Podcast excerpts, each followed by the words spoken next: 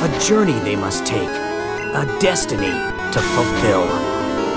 As close as your imagination exists a magical place where wondrous creatures with incredible powers help make dreams come true. It's the world of Pokemon.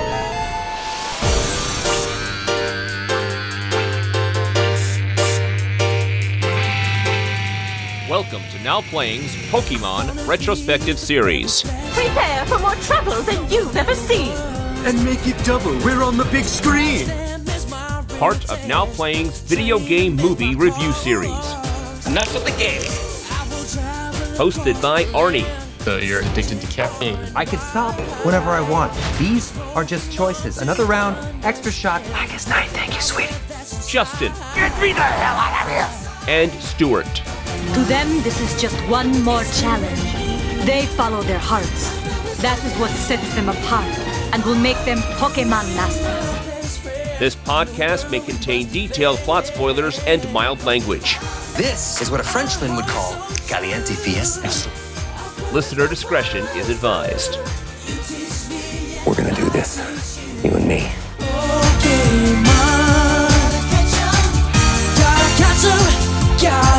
Pokemon, the first movie, I Choose You! Starring Veronica Taylor, Ikue Otani, Rachael Lillis, Eric Stuart, directed by Kuniko Yuyama. Take that back. Yoyama! Don't be talking about my mama. This is Arnius, your mythical podcast host. And Pika Pika Pika Stew asking, why am I here? And this is Justin, and I would be lying if I said that nobody has ever accused me of being a pocket monster, so I'm here. There's a monster in my pants, and it does a funny dance. That's my frame of reference. I'm like, oh, I know that song. so, welcome one, welcome all to, you know, every retrospective we've ever done. Hmm. Somebody has had a finger hold. We usually have the fan who's going to be the one who guides us through this world, be it Stuart with the Scorsese DiCaprio stuff, or even me with the Mutant Ninja Turtles.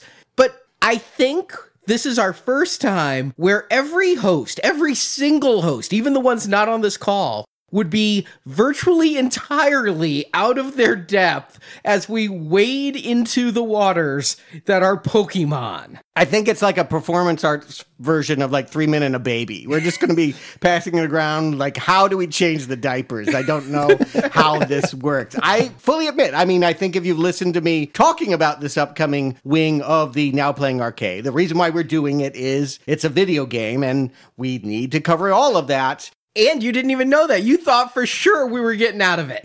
I know nothing.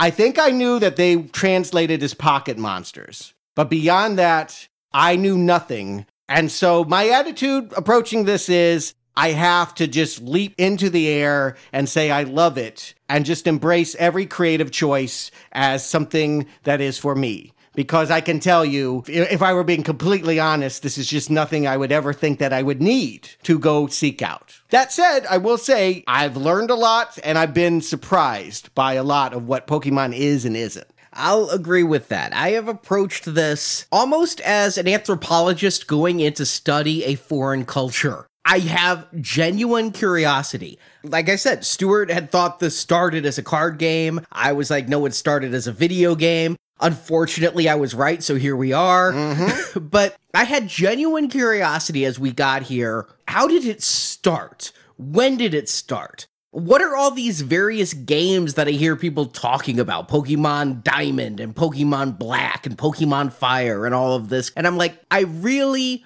want to understand that legitimately. However, like Stuart, this is never something that would intentionally go in my Netflix queue. And in fact, I'm actually disappointed. I've been watching some of this on Netflix. It's going to like skew my suggestions for mm, years to come. You're gonna get all those Yu-Gi-Oh recommendations. Oh, Dragon Ball Z has already taken over the home screen. With that said, I think it's the job of every critic to be able to say whether a film is good or bad, whether or not it's for them. You know, I don't think Michael Medved is a very good critic because he'll never give a horror movie a good review because he just hates horror movies. I think that's the difference between a good critic and a bad is one who can examine the art and the technicality and the writing and not just go, I would never choose to be here. So that's my approach to the Pokey movies. I think that's fair, but the start of this conversation is making me wonder now if I was an absentee father while my kid Tyler was growing up because he was way into Pokemon.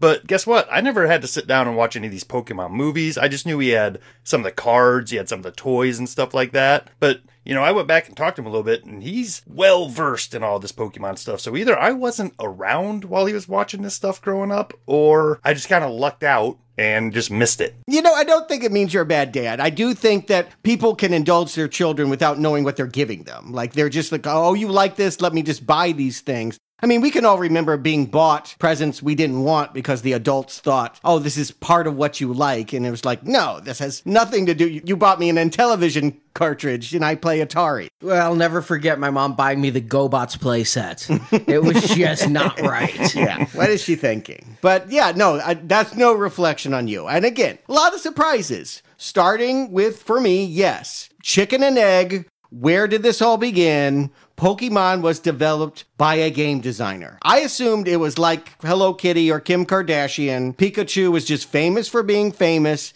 and popped up on brands just all at once. It's a lifestyle choice. If you want a water, buy a Poke Water. Like it's just on everything. I didn't think the video games were even the selling point. And yet, this is really surprising to me the Pokemon family of video games is the second best selling video game franchise of all time. Yeah, then surprise number two. I was stunned by that. I reread that sentence 20 times. Second only to the Mario family of games, and Mario has a 15 year head start. Mm-hmm. So that means that odds are Pokemon will overtake Mario in the next decade. Wow. Wow. Well, we'll see. You know, we never know with trends. I know they're working on Mario movies, so maybe that'll happen. We are, of course, building up to Detective Pikachu, a live action film, sort of. One of those half animated, uh, they're got to get some child actor to walk around with Pikachu voiced by Ryan Reynolds this summer. I can think of no movie better for you, Stuart, mm. than Ryan Reynolds yeah, it's great. Pikachu. Yeah, it's everything. I love it. Again, that's my default. When I have no other words, I love it. It's great. I'm such a Pokey fan. I really thought that when I saw that trailer, it was going to end with like a college humor stinger or something like the, the Onion. Okay, I get it, but no, it's it's real. Right. It is really happening. It's something I denied. Pokemon did not go on our calendar many times. We're out of order because this game premiered in 96 and we've been covering games that premiered after the millennium. Again, I did not believe this was a game franchise, but not only is it, it's one of the most popular of all time. I didn't necessarily know either. My experience with Pokemon in the past comes from nephews and I have a couple of friends, one of whom I talk about on the show. He went with me to Green Lantern, he went with me to Aquaman he has a whole pokey side of his life that I choose just to not acknowledge because I will. I felt like before this deep dive, I'd respect him more if I didn't know how into Pokemon he was. Yeah, I mean, we all have that geek side. I mean, I feel like, yeah, there's just things that no one else is going to understand you. That the common people, you just, you have a private life. And so, yeah, if you're into Pokemon and you're over 25, yeah, you may not share that with everyone in your circle of friends. What's weird is thinking about when this hit big in the States, though, the late 90s, when my nephews were very young. And yeah, I watched perhaps half an episode of the cartoon series. I found it to be headache inducing just because of how loud it was. It seems like they were always shouting, I choose, yeah. I just, I'm like, can you not speak in a normal tone of voice? I, this is when I realized I was being an old man. I was 25, but I was feeling really old when my nephews were just glued to Pokemon and I saw them have cards and things. But I started toy journalism in 2005. Pokemon was only seven. I have been at so many events with Pikachu. I have photos from over the span of years from 2006 to 2015 of Mario and Pikachu posing together. and not you? You didn't jump in there and photobomb? I'm the cameraman. okay. Pokemon seems like once it's been here, it's never really gone away. I mean, sure, it's ebbed and flowed in popularity. And, you know, even before like Pokemon Go came out and like took over the world there for a few months, I would still remember like seeing releases of two games at a time, a, a red and a silver, and not really understanding what was going on. So the, the game has always been there and always had a fan base. Here's another surprise I had, and it, it's a doorway into talking about how the game came to be. Pokemon springs from the creator's love of entomology. Mm-hmm. He was a young man in a forested area outside Tokyo growing up in the 70s who got the nickname Dr. Bug because his friends knew he liked to go out and collect critters. And this is an extension of that. His original idea when he saw the Game Boy was wow, that link cable could actually be used to transfer one bug to the other. It's just a natural progression for his love of classifying insects and phylums and all to have all of these little monsters. And I think for many people, bugs are gross and monstrous. For him, it was a passion stemming back before he was even into designing video games. He did have other video games before Pokemon. I'm wondering if you guys know Mendel Palace. Most of these weren't released in the States. No, that one's an NES. Okay, then no, I don't know that one, but I did look him up, and the majority of his games weren't released in the no, States. there's two that came in the States. Mendel Palace, I remember selling it. I was in the electronics, but they stuck me in toys. I ended up selling quite a few copies. It was a puzzle game. And then Yoshi, Mario's dragon, dinosaur, whatever he is. Oh yeah, I know. I mean, I remember Yoshi showing up in a Super Mario game, and then he got a spin-off of his own. I know of it. Yeah, it was his gateway into Game Boy. I realized not only have I never played Pokemon, I've actually never held a Nintendo Game Boy. I've never held a portable game system. Were those good? My sense was that it was always crap when you reduced video games to that size and that level of design. The original Game Boy was basically just a Tetris player. I mean, beyond that, there was no color. It was just a gray and black LED screen. That's what I remember about it. Its biggest game was Tetris. I never owned one, surprisingly, but I rented one. There was a place in town that would rent you one, and I wanted to try it out because there was a Spider Man game on it. And I was really into comics. We're talking 1990, 91. So I rented it and I played it for a week. And I remember thinking that it was kind of slow. The graphics were small and black and white and hokey. And it was completely frontlit. So if you were in a dark room, you couldn't see anything. Oh, interesting. They actually ended up selling an adapter of a flashlight that snapped on the front that would shine a light on the screen so you could see it in like the car at night and things. I actually went the other way. I got a Sega Game Gear, which Mm-hmm. very ironically, it's touting you can see us in the dark, but you couldn't see them in the daytime. Was a freaking we'll get one for the day and one for the night. Problem solved. I ended up getting my first Game Boy was the Game Boy Advance, which was like the third gen. They had Game Boy, Game Boy Color, then they got to the Game Boy Advance, which would still play all the old games. So I got that so that it would mm-hmm. play some of those games for me. And now I find myself the owner of a 3DS specifically because of this Pokemon retrospective series, because I need to play some Pokemon games, and this is what they're on. Yeah, they were made. The thought was it needed to be a handheld system because you could go out in the forest and collect them all. And there is something about just the classifications. When you start to learn about Pokemon, as I have, you know, you, you find out it's very particular to region. Like, did they come from Kanto? Did they come from the Orange Isles? And there's also a type. Like, there's 18 different sources of power. You could have a psychic one, a fire one, dragon, grass. I mean, it is about being nerdy and specific and naming it. That is part of the thrill is to know that there are 150 different monsters out in the forest and you've got to collect them all. Yeah, you, you learned that the hard way. We'll talk about that next week. Yes.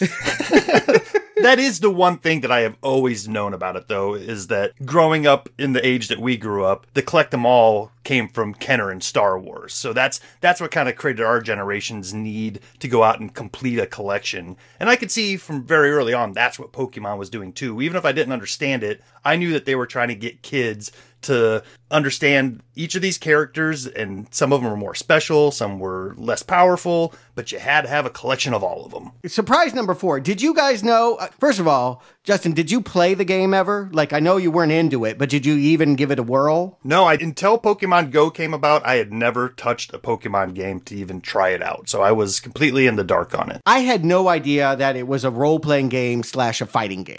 I assumed that it was kind of like Tamagotchi. Remember virtual pets? Like the whole thing was like you grow them and you nurture them and you if you devote enough time to this little battery powered device, it will grow up into something that doesn't cry all the time. I knew Pokemon got bigger. I assumed that the fun was to catch a Pokemon, classify a Pokemon, and make it your friend. Now, I knew there was fighting. I mean, just what little I knew, I knew there was the combat. So I knew it was a fighting game. I was surprised, though, to find it was a role playing game. Of the three of us, Stuart did a deep dive into Poke culture. I took it on to explore the world of Pokemon video games. To this day, I still have not played a video game. I let you do all of that. But I love it. I started off with the original Pokemon Red, which came out with Pokemon Blue. Now, to me, I'm like, okay, at least they came out during the Game Boy Color. I mean, why else would you call it red and blue? Nope, actually, they didn't. These are black and white games named by colors, which just seems like a horrible tease. You want red, you want blue, all you've got is gray. Yeah, it seemed part of the success of this when I was looking back on the history of the creator, Satoshi Tajiri. It seemed like the stroke of genius here was that he got people to buy it twice or in some cases multiple times for multiple iterations, but that there was 150 monsters broken up between red and blue. You could only get 75 in one game. I think it was 80. There was a crossover period of it. There were some in both, but yeah, if you wanted them all, what you were supposed to do theoretically because it's the same game. I played red mm-hmm. and then I played blue. You were the same character, wow. it's the same levels. The difference is the monsters in it. And come to think of it, I played pretty deep into red and pretty deep into blue, and I haven't noticed a huge difference I mean, they both have Pikachu's. Okay. And they both have. That was my question. Were these characters that I know from having watched the cartoons all there in the original? It seems like they're all this going to be there. I believe so. Now, I played a lot more blue than I played red, but I played deep enough into red that I started to know the types and I knew the combat and all of that. So the intent, I could look at this generously or crassly. Crass viewpoint would be you have to buy the same game twice. Generously would be you can buy either one and then you just literally, yeah, you trade with your friend. And how does that work? You literally get a Game Boy cable and you can like hit a button and it goes like email? Kind of. I mean, there was a Game Link cable before this came out. It was what inspired this game. Mm-hmm. And it was so that you could play head to head. You know, you could play like a Street Fighter, for example, mm-hmm. and fight each other. And this Game Link cable would allow you to do that. And in the game, there's a little counter you go to to do trading from other color. You're using the word trading. My thought was I knew that there was a little bit of fighting, but I kind of thought it was like another 90s game, Pogs. Do you remember the like milk cap game? yeah. Oh, yeah. Slam it down and whatever flips over, like you I thought it was like you hustled each other, winner takes all, and you take, you no trade, you take somebody's Pokemon away from them. Is it not that aggressive? No, no. And I thought the same thing about Magic the Gathering back in the day is that it was like gambling. You were gambling your cards. And if you lost, you could lose thousands of dollars worth of cards. No, I mean, you do not steal from other players. Even NPCs in the game, if you're going up against Brock, Brock is actually the name of the first trainer in the first game. Okay. He's also in the cartoon. That's where I know him. Of course, one of our co hosts, he doesn't like to talk about his Pokemon pack. but when I'm fighting Brock in the game, it's basically a boss. You have to pass the mm-hmm. boss in order to move on in the map. So if you don't have friends to trade with, they have virtual friends to fight. Well, you have to fight the virtual people mm. to go to new areas and get more Pokemon because there's you have to get to the mountains to get the rock Pokemon. You okay. got to get to the water to get the water Pokemon. So when I'm fighting against an NPC in the game, I can't steal their Pokemon. You only steal Pokemon in the wild who are unowned. And is there any part of the game that is just about you lifting up rocks and looking under bushes and, and literally finding the monster? Like, is it hard to find them or is it all about two people have found one and now they're going to fight for it? Neither. Okay. let me let me explain the game because I was a little surprised and unfortunately the game measures how long you've played it and tells me how many hours of my life I have spent. I have spent about 35 hours playing Pokemon. Oh, that's nothing. I mean, I thought you were going to tell me like you had sold all your Star Wars stuff and like was all in. So, you're just this character, 10-year-old whatever you name yourself. Ash Ketchum. That's one of the default names is Ash. I just put in the name of Arnie. Okay. And you, at the age of 10, are able to leave home, go out on your own, and become a Pokemon trainer. That's the story of the game. Mm-hmm.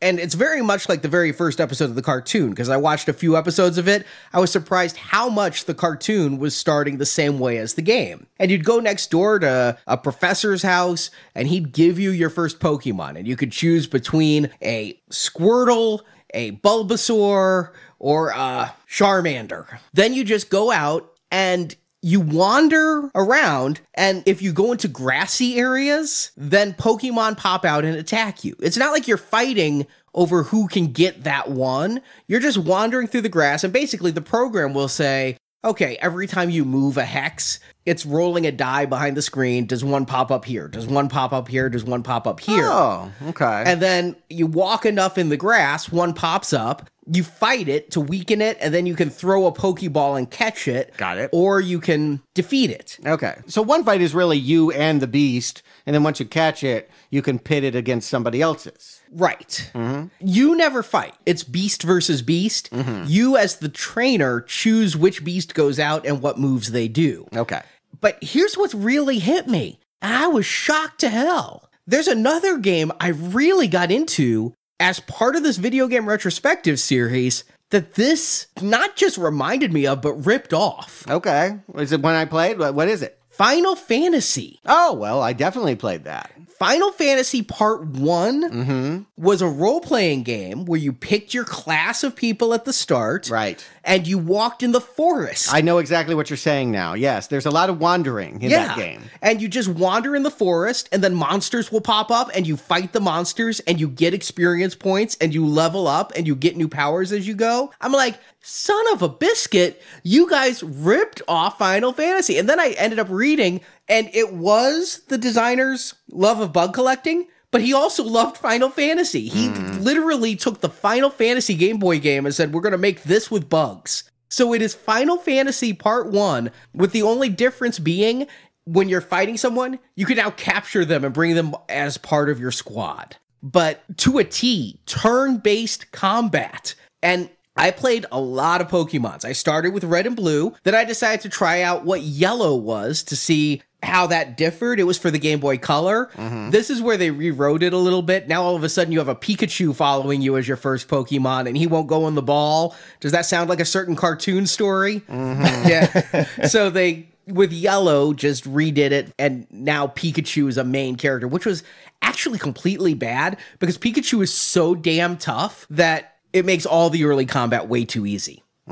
Surprisingly, though, because I liked Final Fantasy a lot, I found myself playing this more than I had to for research purposes. I found Ah. myself in the game. So I am kind of right. You are thinking about collecting, getting some more. No, here's the thing about Pokemon is it's just a little too cutesy where I would never be seen in public wearing a Pokemon shirt. It's just too cute and when I see cute, I think of two things, children and women. You know, because women can go out in pink My Little Pony shirts, and that's fine. That's cute. If a man goes out in a pink My Little Pony shirt, you're going to get some looks. I'm not saying you should get looks or shouldn't get looks, but you're going to get looks no matter what. And I totally get that. And you know what's interesting? Reading the history of the game, there was a real discussion. Like this came out in February 96 in Japan, and it took till September 98 to make it to the States. And the reason was there was a real debate about maybe we don't just translate the text. Maybe we redesign the monsters so that they are more monstrous, so that they they aren't seen as wimpy and you know Japanimation. It, it isn't always translatable to America. There have been instances where Astro Boy or Hello Kitty have gotten a toehold here in this country, but by and large, at that time, I think it would have been an open question as to whether Pikachu would have been cute or too cute, frankly, for gamers in the States. It was too cute for me. It tarnished my entire reputation of Pokemon thinking of it only as a infantile property, not Yeah. just kitty, but literally like this game should be played by kindergartners. Again, I didn't know that they were games. I thought it was a children's character like Barney or Teletubbies. I thought it was made for children, and then it just found its way to everything that children touch. But I'm surprised how much I actually did enjoy the game because it is a Final Fantasy rip. The only thing I can say is Final Fantasy makes me think a little bit more. This game, I realized after playing, it got mindless. It was literally like I could watch a movie while playing and pay 99% attention to the movie and literally just like mash A, wander through grass, mash A. It takes zero brain power, but it is a little bit addictive as I I didn't want to collect them all. I certainly don't want to buy a second system so that I can transfer them from a different game, but I did want to explore the map. I wanted to see all the different regions it offered. Mm-hmm. So, honestly, I no longer will judge my friend who's constantly coming over with his 3DS to play the newest Pokemon. The games are habitual and they're fun and they're role playing and they're not as silly as I thought they would be. One question that I had, certainly as I was watching the cartoons and everything else, I know they fight, I know they lose, I know they get collected and repurposed. They go to Pokemon hospitals, centers, I think is what they call, and, and Nurse Joy will take care of them. But can they die in the game? Is it like a Tamagotchi or other role playing where you can beat on something long enough that it just goes four legs up? No, the, specifically it says they faint. Okay. They don't even get knocked out. Your Pokemon fainted. You know, it is kid gloves when you lose combat. And there's no training. That was something that actually disappointed me is you're called a Pokemon trainer. Mm-hmm. I thought you'd actually have to work with them. Going in, I expected Tamagotchi. I really did. I thought I'd have to remember to feed Pikachu every few hours or something. No, you're the trainer, but there's no training. Just you fight with them, they level up, and that's quote unquote training them a new power. You also can pick up like power ups and train them a power just by pushing one button, but there's no care and feeding of these mm-hmm. things. That's very that. different than a virtual pet. Yeah. So I was surprised how little of that there was. In the yellow, Pikachu doesn't like you to start to mirror the TV series. Mm-hmm. And so you have to talk to him, which means just face him and hit A, and then you'll see his face. And the more you do that, the more he warms to you. And then once he's smiling, okay, whatever. I threw him in a computer because I he wasn't even helpful when fighting Brock. So So you just brought up something that has been a major question for me while sitting down and watching these things. Obviously the game came first, but how close was the game and the TV series? Like was the TV series years later or was that something that they kind of drove each other? one year later. And it, it, it kind of hit everything. Like, to put it in perspective, February 1996 in Japan, we get red and green, actually. Those were the colors in Japan. And then they released a subsequent one that you could get in through mail order in the fall. They introduced the trading cards with the same characters. They just kind of wanted to see are, is this going to fly? Huge success, huge numbers. So by March, April, they're able to have a comic book and they're having an entire season. The Indigo League, I think what's probably considered the Pokemon cartoon, are the first 82 episodes that will run from April 97 all the way through this movie we're here to talk about and beyond. It won't stop until January 99. And while they have series in them, from what I can tell, the Pokemon TV series is like The Simpsons. You forget it, but it's still going on. It's been going for 20 years. There's hundreds and hundreds of episodes. That Indigo League, they call it the first season. It was broken into two seasons here. Over 80 episodes. Yeah. Wow. It's huge. And I did my best. I couldn't catch them all. And they're not even readily available, but I did do a deep dive to just try and understand the phenomenon from that side of things. And so I watched probably 20 episodes of the series. They're half hour, made for kids. God help me. I was like, uh, this is really going to hurt. But I instantly saw the appeal. And it brought up a semi embarrassing story, Arnie. I, it, you may want to throw a book at me here, but it reminded me of a certain point when I first met you, second grade. What did we like to do? We wanted to play Dungeons and Dragons, but my brother had all the hundred decided dice, and I didn't really know the rules. So I made up campaigns that were filled with hundreds of cats.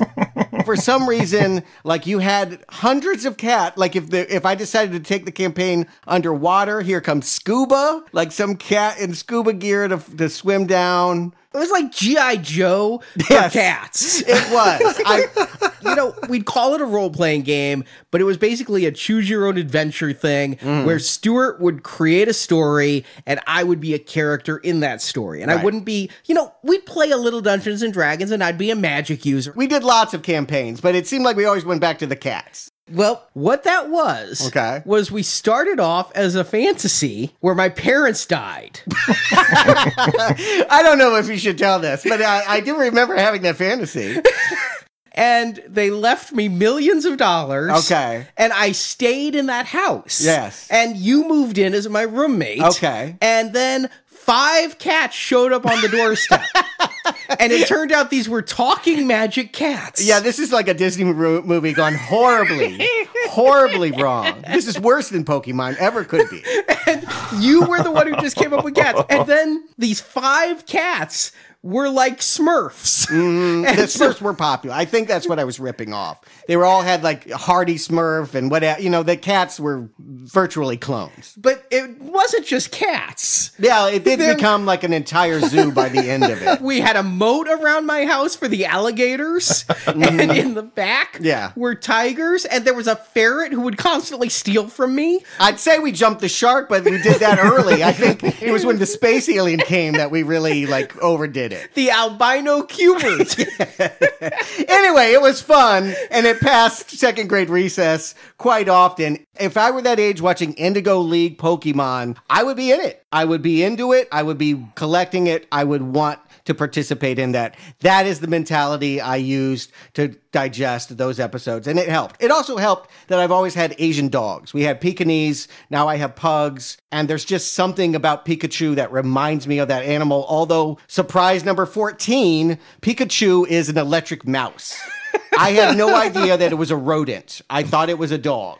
I just thought it was its own thing. I didn't even realize that. I didn't go as deep as you did. I watched five episodes. I wanted to watch the first arc because I realized these movies are all in, with the exception of the live action one, they're all in continuity. It's all the same characters. And I felt like going into the movie, what I was expecting, Smurfs was very much on my mind. I felt like I should see the good episodes of the Smurfs before Johan and Pee Wee showed up in the movie. Yes. So I decided to see the origin of how all these people came together and how they got Pikachu and all of that.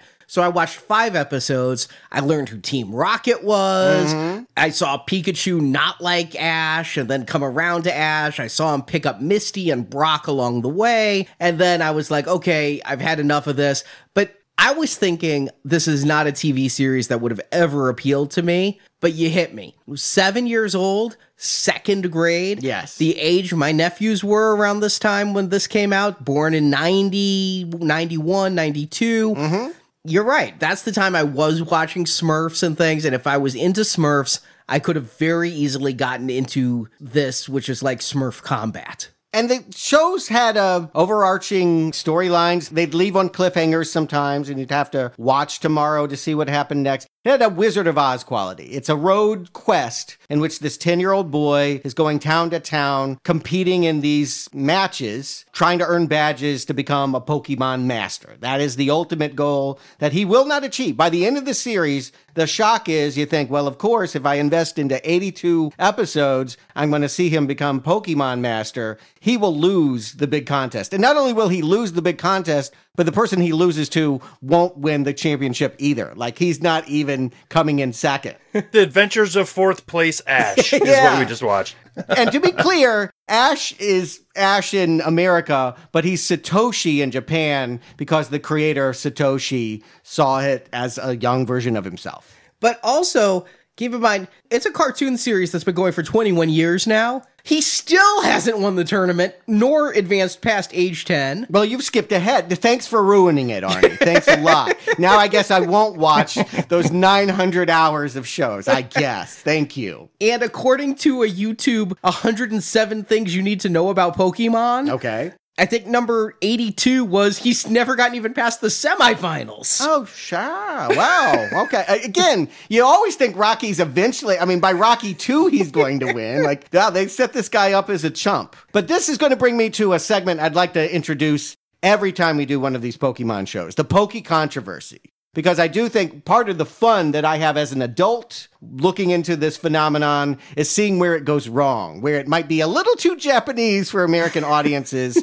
this week, I want to look at this first season and point out some of the controversial episodes, the ones that did not air in America. Oh, this will be fun. I know there's one with boobs. There is, and that did air in America, but with that snipped out. They did what you're referring to is beach blank out Blastoise, which uh, Misty, Misty, the cute redheaded sidekick that always seems to be really kind of a tomboy with no sense of sexuality. Is made to parade around in a bikini to get money while men catcall and throw cash at her Whoa.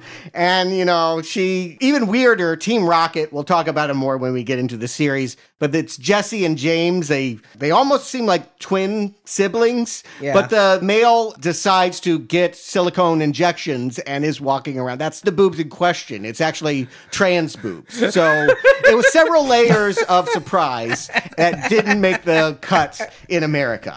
wow. If Bugs Bunny could dress up like a, a woman, Sure. you know, You know what? But did Bugs Bunny get silicone? That's, you know, stuff in a bra is just a little bit different. What I didn't realize, speaking of Misty, Justin, we go to Comic Con every year. I didn't realize this is a huge cosplay thing. I thought the girls in short shorts and yellow tank tops just that was their fashion. No, they're actually cosplaying as this redhead. I no idea. Yeah, I mean, a lot of this stuff just kind of washes over me, especially when it comes to this style of animation. And if I've seen those girls around too, I could have thought maybe they were like a Sailor Moon person or some other property I'm not aware of. But yeah, now that you mention it, there are quite a few of them walking around every year. Three more episodes I'm going to briefly mention. Episode 35, would love to have seen this. I saw clips, but apparently they get to one safari zone where a Clint Eastwood style guy has, like, is packing heat. Like, he points a gun at Ash's face and shoots at him. and then later, I mean, it's untranslated. They never even thought of airing it in America. So I couldn't, I didn't know what it was being said, but Meowth is actually dressed up like Hitler.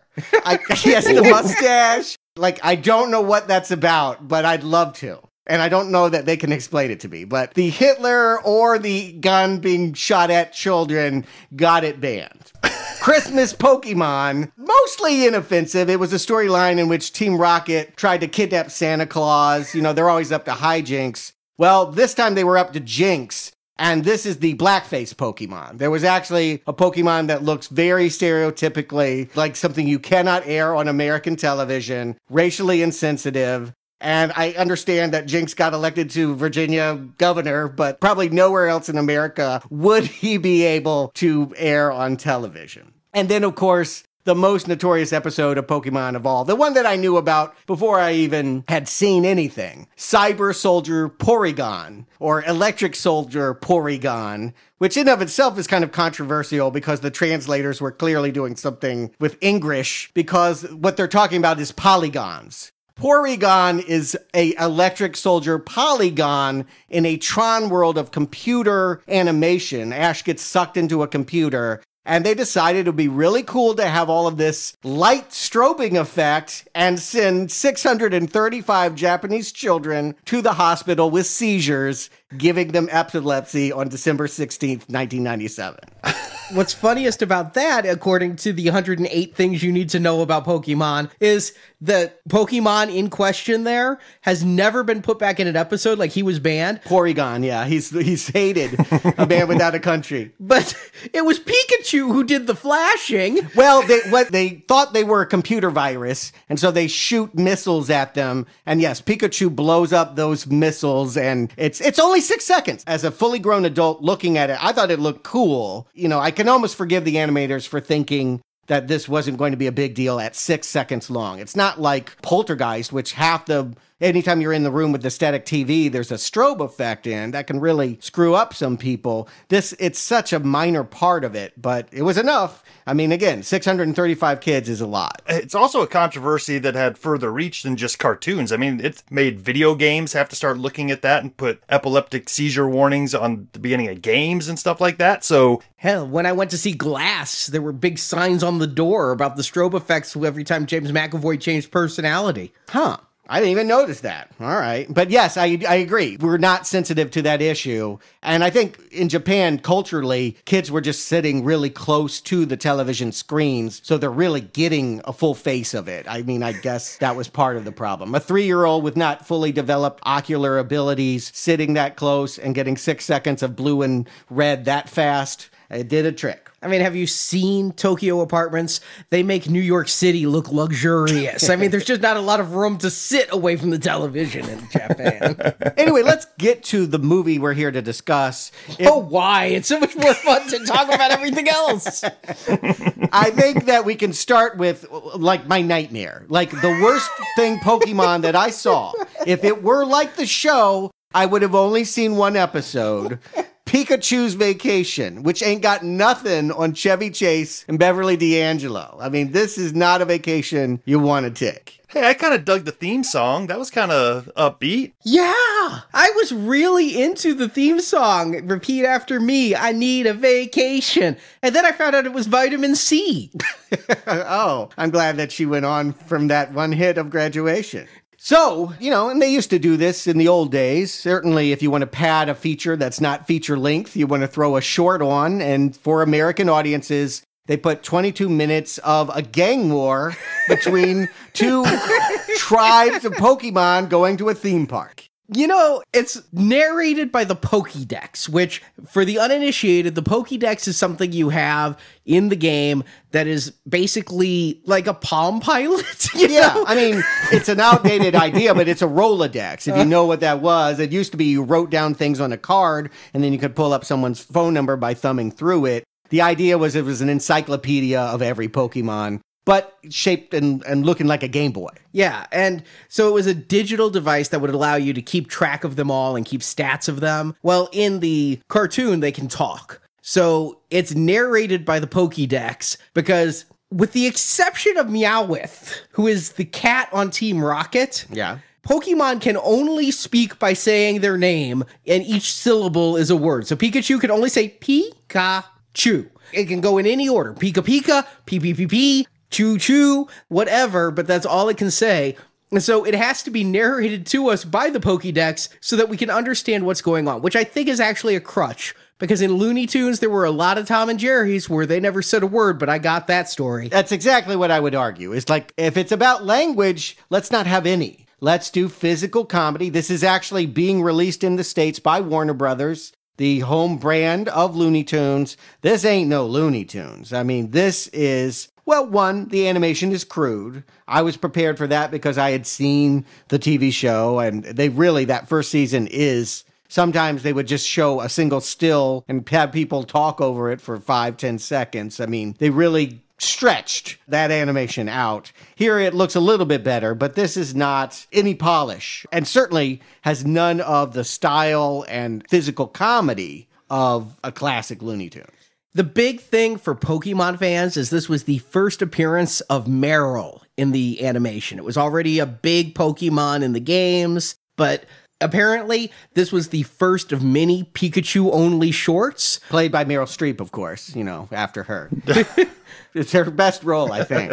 And in each Pokemon short, they introduce a new Pokemon from an upcoming game. It's a marketing thing. Now, Pikachu's Vacation, I'll say this it's too long. It's 23 minutes long, mm-hmm. and that is too much for silent Pikachu antics. But it is like two gangs of Pokemon show up. There's Ash and his friends release their Pokemon onto a beach. Some Pokemon are there already, and they're like, This is our beach.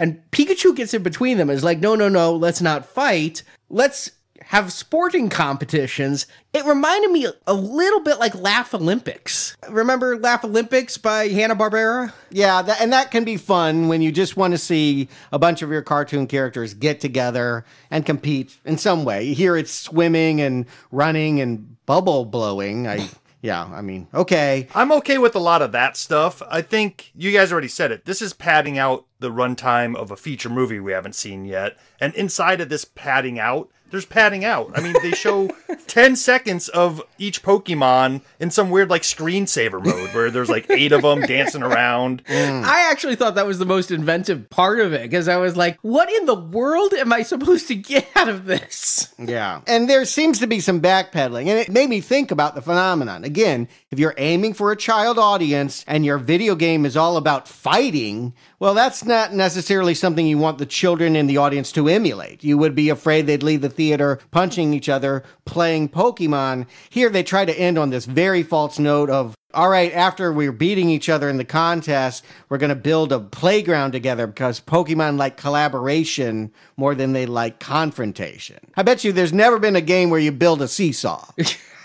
I haven't played them all, but there's also the where they all come together to save a dragon that got his head caught in a tree. A sewer drain, I thought. If there's a lesson here, it's this should have been called It's All Fun and Games until a Charmander gets his head stuck in a pipe.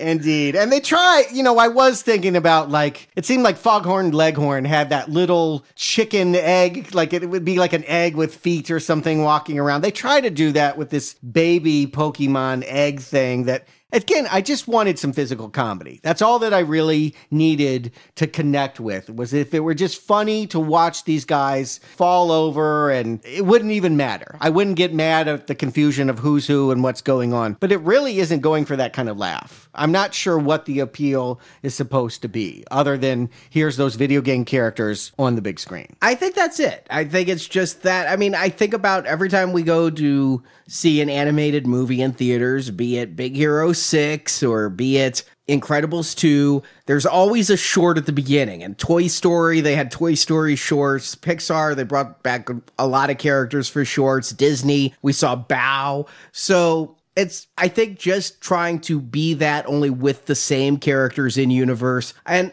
you know, with that vitamin C song, and it also introduced me to my absolute favorite Pokemon characters in here.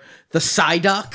Okay. I just love the Psyduck. He's got like these big bovine eyes, but yet a duck-billed platypus build. Mm-hmm. And so it's like between Psyduck eating the apple that was intended for the crying star egg thing.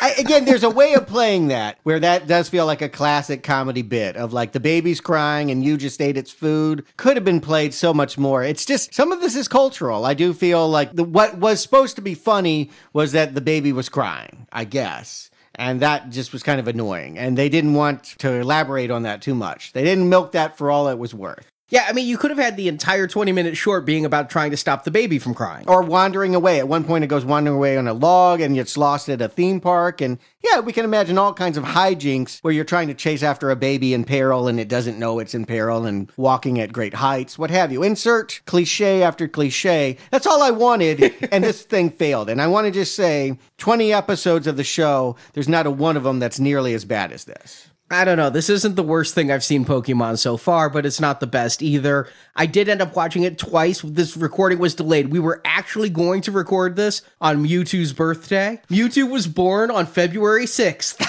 Oh. And so we were going to record on February 6th. We punted, and so we're no longer on Mewtwo's birthday. And so I rewatched all this stuff so that it was fresh for recording. And watching it the second time, it's inoffensive, but not something I'd ever choose to turn on.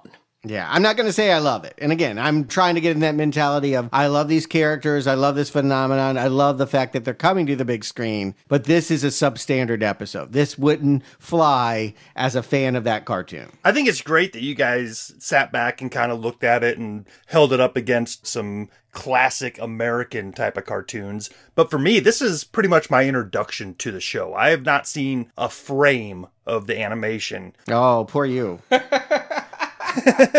so you've never played the game. You never played the card game. You never saw the show. So this was really like your first exposure to Pokemon. How many tears did you cry?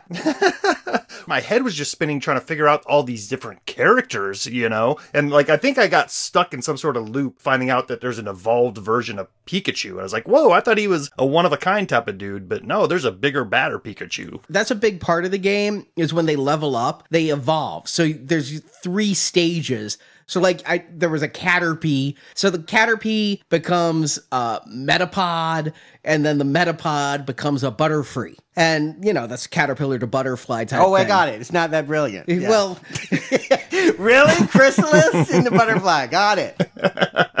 I have some of that knowledge from Pokemon Go, and that's the biggest base of knowledge for me when it comes to this property. So trying to reverse engineer some of that stuff into here, I wasn't sure what's what. So my brain is spinning. Oh, that's right. So you did play Pokemon Go. So you had some exposure to the species. Yep. And my big questions coming into this, and I, I'm sure we'll have plenty of time to talk about it, is the idea of rarity. When did that come in? Was that more of a manufacturer's thing, a card playing thing, or has that always been part of the cartoons? And to me, Pikachu has always just kind of been like the rarest of Pokemon, or maybe he's just the, the Mickey Mouse of Pokemon. I don't know at this point. I think you're close with that second one. I definitely think he's the identifiable icon of the entire brand, but he is the obsession of Team Rocket. When we get into this movie, you'll see that Jessie James and Meowth are always following our heroes. Maybe it's not so clear in this movie as much, but certainly any episode of the show, the dynamic is that there's this crime syndicate of, of bumbling buffoon thieves they're obsessed with getting Pikachu. They have been since the earliest episodes because even though he looked wimpy, he has an incredible lightning strike power. He can really zap you. And they said he's a special Pikachu. There's a lot of Pikachu. And here's the thing that confused me is, you know, if you get a pet, say you get a German Shepherd, and you name him German Shepherd, that's about how clever Ash is because other people nickname theirs, but his Pikachu is just the species Pikachu. Mm-hmm. and his Psyduck is just the species Psyduck. So it's like he got a dog and named it Dog. So he deserves to be fourth place. so it's that was what confused me is that there were a lot of Pikachu, like say there's a lot of rabbits, but everybody else gave like their Pikachu names, and his is just Pikachu. There's even an episode. It's actually one of the most beloved. It's a tearjerker one. I'm going to warn you. Goodbye, Pikachu, where he goes into the forest and you meet, you know, a whole. I don't know. Are they a pod, a pack, a bunch of these Pikachu? And Ash sets him free, and they're going to part. And uh, they even have like some kind of pop singer come in, and you think for about 30 seconds that it was a friendship on the outs, and then of course Pikachu chooses Ash, and they continue on.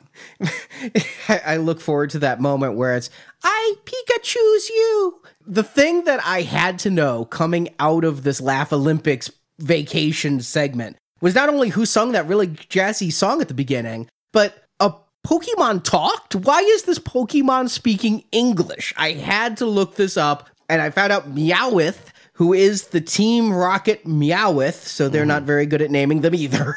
Yeah, he's sort of the Azrael. I mean, he's this villainous cat that, yeah, he can talk like Jabberjaws. It turns out they gave him a whole backstory. I imagine you didn't get to this episode, Stuart, but what happened was there was a female Meowth that Meowth really wanted to impress. And Meowth's like, I don't date Pokemon, I only date humans. So Meowth learned to walk upright and learned to speak and did all this to impress a girl. And then the woman said, you're way too human for me to ever be with. You're a freak. You're no longer even our species. Oh. And so Meowth has a tragic romance in his past, which is why he can speak English. Yeah, he is a dark character, but the darker still is Mewtwo, and he is the subject of the movie we're here to discuss. And I think we can also talk about this other short that ended up not being in the Japanese release. They didn't have this. It ended up going to home video on a sequel to this movie. They saw Origin of Mewtwo. But I think if you were in theaters in November 1999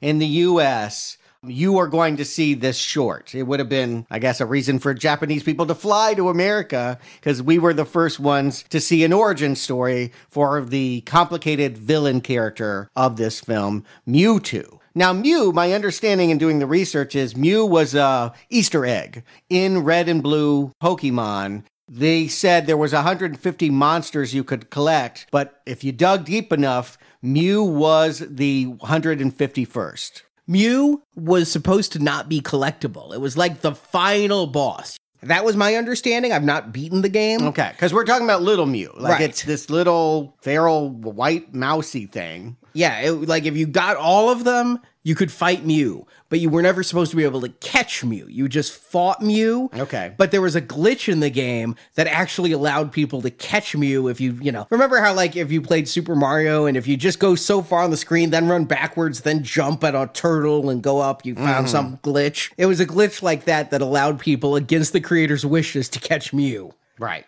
And Mew, gamers would have had some knowledge of him coming into this. The idea that there's a Mewtwo would have been the hook. It was like, oh, I've never heard of Mewtwo. We're going to see his origins first in this, you know, it's kind of redundant. If you see the movie, I think you get everything you do in this 14 minute short. But Mewtwo actually was in Pokemon Red and Blue. Okay. So you would also have possibly known Mewtwo before Mew from the games and before this movie. That's not a tongue twister at all.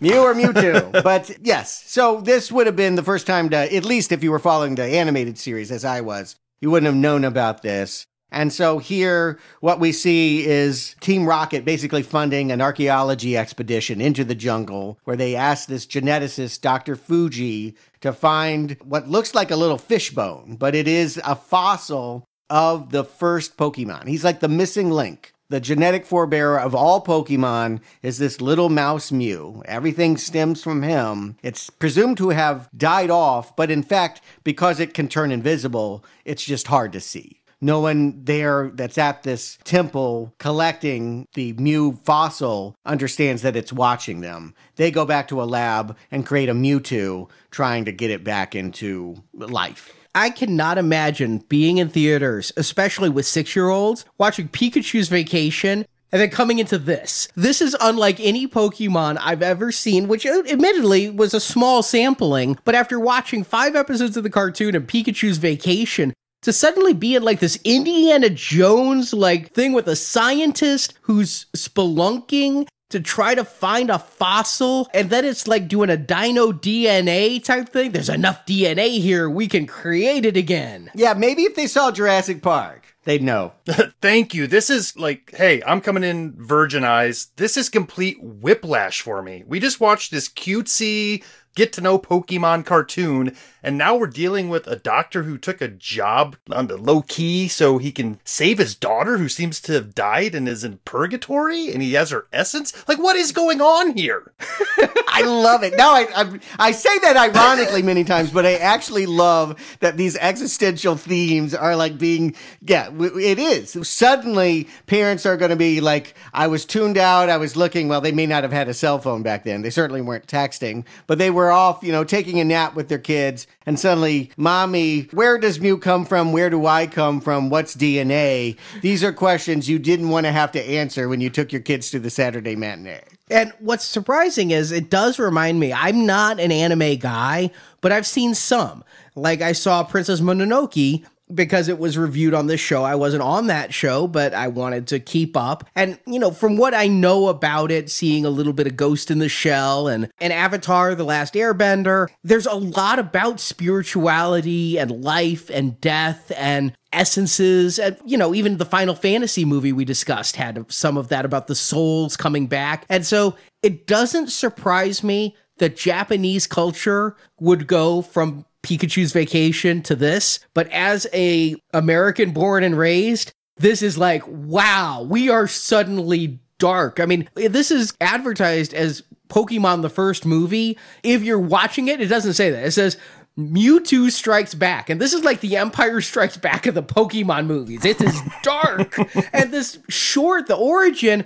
So Mewtwo is created and Yes. he starts to think and be cognizant, and he's in this cloning vat. And around him are other Pokemon, as well as this doctor's daughter, all attempting to be cloned. And they have a psychic convergence of conversation where he's talking to the doctor's dead daughter's spirit. Right. With the idea that, you know, she's going to show him what life is being like. And then, no, actually, Squirtle and all of them are, their molecules are just going to break apart and they're going to die before his eyes. And he will be the only one that does not fail. And it's like, honestly, a treatise on death. Why do you have to go? I don't know. I just have a feeling it's my time. I'm like, this is child death. What are we doing? And it's not like, hey, they're not hinting at this stuff. I mean, there's a scene where his wife leaves him for being too involved with trying to bring his dead daughter back. I mean, this is heavy, heavy stuff for an animated cartoon. Yeah, I need to be very clear. We're not discussing subtext. This is text. Yeah, and the other thing to be clear is while we keep talking about children, one thing to understand about Japanese popular culture is those lines are very blurry. Adults play with toys and read comic books and do things that we associate with childhood. Um, excuse me? And yeah, well, I mean, it has become more prevalent, but you know what I mean. It is very culturally supported that that kind of behavior is done. Like it's just not rare. And likewise, children are exposed to these kinds of things. I, in fact, I can't think of any anime that I would have seen that doesn't have adult themes. And again, we know that sometimes it makes us uncomfortable because, yes, there can be moments of nudity and tentacle rape and what have you. And it's like, well, I want to protect my kids. Even Pokemon, which seems geared to kids, will not be entirely for a juvenile audience. And this short is what announces that. I like it because I feel like it's up in its game and it's like, okay, I don't need to pretend that I'm five years, six years old. This has something to say to me now. Exactly my point too is I was like, wow, you've actually invested me. I said at the start of this podcast, I'm going to have to go in and just analyze something that I would never watch. And I would never watch this, but you gripped me with this. I can't even imagine watching this movie like they did in Japan, or if you just got it on frickin' Blu ray, this short isn't on the Blu ray. So, this prologue to me is a vital part of the Pokemon the movie experience. To see this origin, I think if I hadn't, what's going to transpire in the movie, I would not be as empathetic to Mewtwo's arc. But having seen this and seeing the origin of Mewtwo, it really has me empathizing with this creature of abnormal birth wondering its place in the universe. Yeah, it feels a lot like Frankenstein. And again, that we pity that monster in that. He isn't a monster. And so I think we should get into it. Arnie, why don't you give him a plot summary for the first Pokemon movie? Yes, or as the titles just pushes in your face, Mewtwo Strikes Back. I can understand why in 1999 they wouldn't want Mewtwo Strikes Back, especially November. Phantom Menace had come out that year. Might seem like a little bit of a Star Wars ripoff. But one of the rarest Pokemon ever is Mew. It's so elusive it's believed extinct, but a scientist named Dr. Fuji has been researching cloning in the hopes of bringing back his dead daughter. His research is funded by Giovanni, the leader of Evil Team Rocket. Giovanni doesn't care about Fuji's daughter, but wants him to clone powerful Pokemon and modify them to be even stronger. So when Fuji finds a fossil with the DNA of Mew, he clones it into the even more powerful Mewtwo. But Mewtwo is so intelligent, he begins to have an existential crisis about what his life means since he's a clone made by humans. He destroys the lab where he was created, then Giovanni provides Mewtwo armor that helps focus his psychic powers. But Mewtwo realizes Giovanni just wants to use him, so he flees and plots his revenge. He decides the logical thing to do is to take over the Earth and kill all humans and their enslaved Pokemon, but leaving the free Pokemon the rest of the world. To do this, he starts by inviting the best Pokemon trainers in the world to his island under the guise of a tournament. Included in this roster is 10 year old Pokemon trainer Ash Ketchum, who brings along his primary Pokemon Pikachu, as well as his best friends Misty and Brock. They're followed there by their Team Rocket nemesis, Jessie and James, as well as the talking Meowth, all of whom think they're missing out on a great party. But once on the island, Mewtwo reveals his true plans and he clones all the Pokemon brought to the island. Ash destroys the cloning machine and frees the original Pokies who go to battle against their clones, but the fight is a brutal stalemate. And the real Mew reveals himself and tries to stop Mewtwo, but that battle appears to be evenly matched as well. Finally, Ash, Pikachu, and Team Rocket all separately come to the conclusion fighting is wrong. A weird message for a Pokemon tournament game. Hmm. Ash tries to stop the fight between Mew and Mewtwo by putting himself in the middle, where he's caught in an energy blast and killed. His sacrifice makes Mewtwo realize humans do have compassion for Pokemon and that he was rash in his plan to destroy the world. And the Pokemon gathered mourn Ash, but their tears have the mystical power of life and they revive Ash from the dead. Mewtwo flies off to contemplate his existence, but decides this memory is too much for the humans and their Pokemon, so he wipes their memories and puts them all back on the mainland as credits roll. Wow. This is Pokemon, huh? You know, I will say it's not like all the episodes were kitty, but I can't think of anyone that got this deep. Yeah, I do feel like this is a new level of sophistication and maybe one meant to widen the appeal to teenagers, gamers, people that didn't necessarily watch the cartoon. Because I'm assuming you don't really need to understand the cartoon lore to play those Game Boy games. No, one of the things I can definitely say about the Game Boy games is it was fun in spite of not knowing the Pokemon. You know, I don't have to know the evolutionary pattern of a Clefairy in order to know that if I fight with this thing, it levels up and becomes a badass, you know? And so it's just combat for combat's sake. I never really got into the species, I got into the gameplay. So, no, the game came first. I would never have had to have watched any of the cartoons. And I'm not even sure that watching the cartoons deepens my enjoyment of the game at all. Mm-hmm. Yeah. So bringing those people in, it's always good for a franchise, right? If you can get people to eat at the same place that they're playing, and you just want to have it all in house and not outsource anything, you've got converts, total cultists, people that are going to drink the Kool Aid. But you guys helped me out with the beginning of this podcast with a little bit of the history here. But this being the first movie that people are going to come out and see, you know, it's going to bring out people who haven't seen the show or anything like that. I was kind of hoping and expecting a little bit of backstory for our main characters. I mean, we're just kind of thrown into this expecting you know who Ash is, his relationship with Pikachu, and how these Pokemon work. Like, it doesn't give you any of that. It says catch up or just stay behind as far as that goes. I think the focus is on Mewtwo. I mean, again, before we get to any of the main characters from the show, and keep in mind, this is mid season, so not everyone's even seen the whole episodes yet. It's just another adventure for them.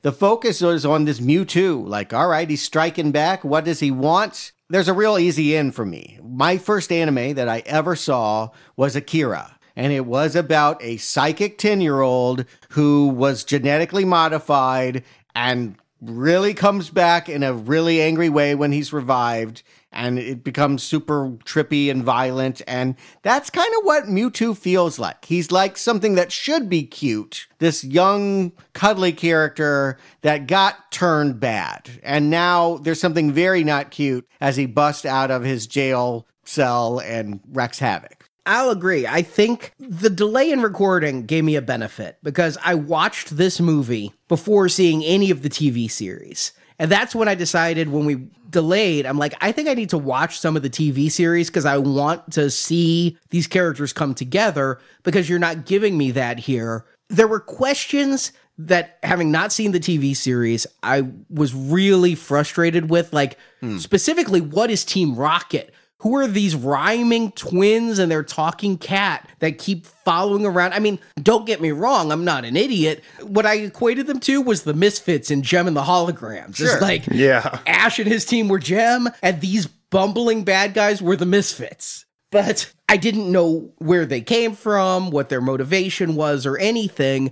I knew Pikachu and Ash were a team just from general pop culture, but I didn't know how they got together. But this isn't going to be their story. It is Mewtwo's story. And if you didn't see this movie and you were watching the TV series, you're not missing a beat because by the end of this movie, all the characters from the TV series don't even remember this happened. Right. They've been able to fit it in within continuity wherever they were.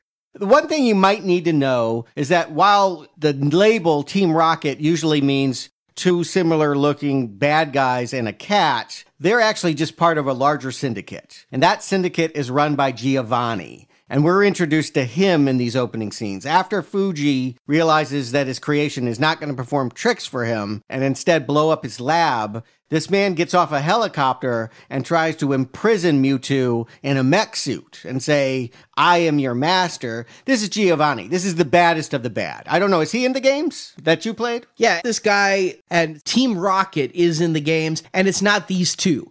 You just keep coming across these people that are bad kids. And they're like you're gonna be in team rocket because you're gonna be part of us and we're gonna take over the pokemon stuff. And you know you fight them in pokemon tournaments and if you're good you beat them and then they go away you know? But they are a bad influence in the game. I've never gotten to the end of the game where this all might happen and i never got to mewtwo in that game either. And that all this backstory of mewtwo is in the game from what i've read. Oh, okay it sounds a little Resident Evil. You run across the doctor's notes of cloning Mewtwo. I mean, and I guess I'm not complaining and that there's not enough backstory for these main characters. I'm just kind of expressing what I was kind of expecting coming into this. And being thrown into a story this deep with what seemingly so much lore behind it did kind of make me wonder what came before. Yeah, I mean, because the credit, it's treated as an opening credit sequence. When we get to Ash at a picnic, again, this is a 10 year old boy on a 82 episode quest to basically go throw monsters into an arena and see who wins. We just kind of see how the mechanics of that work here in the credits when some nameless guy comes up and challenges him, and we see all his best Pokemon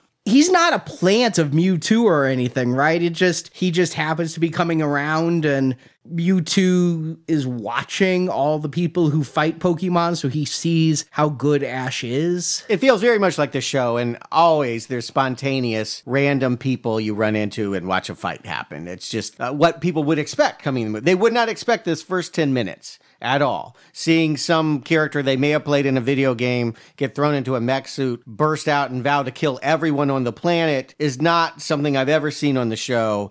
But this picnic is every episode of the show to some extent. And again, it sets the ground rules. You throw a ball out, out comes Bulbasaur, out comes Charmander, out comes Pikachu, and however he does against the guys that your competitor is throwing out is the match. That's the video game. That's many times the dramatic climax of the TV episodes.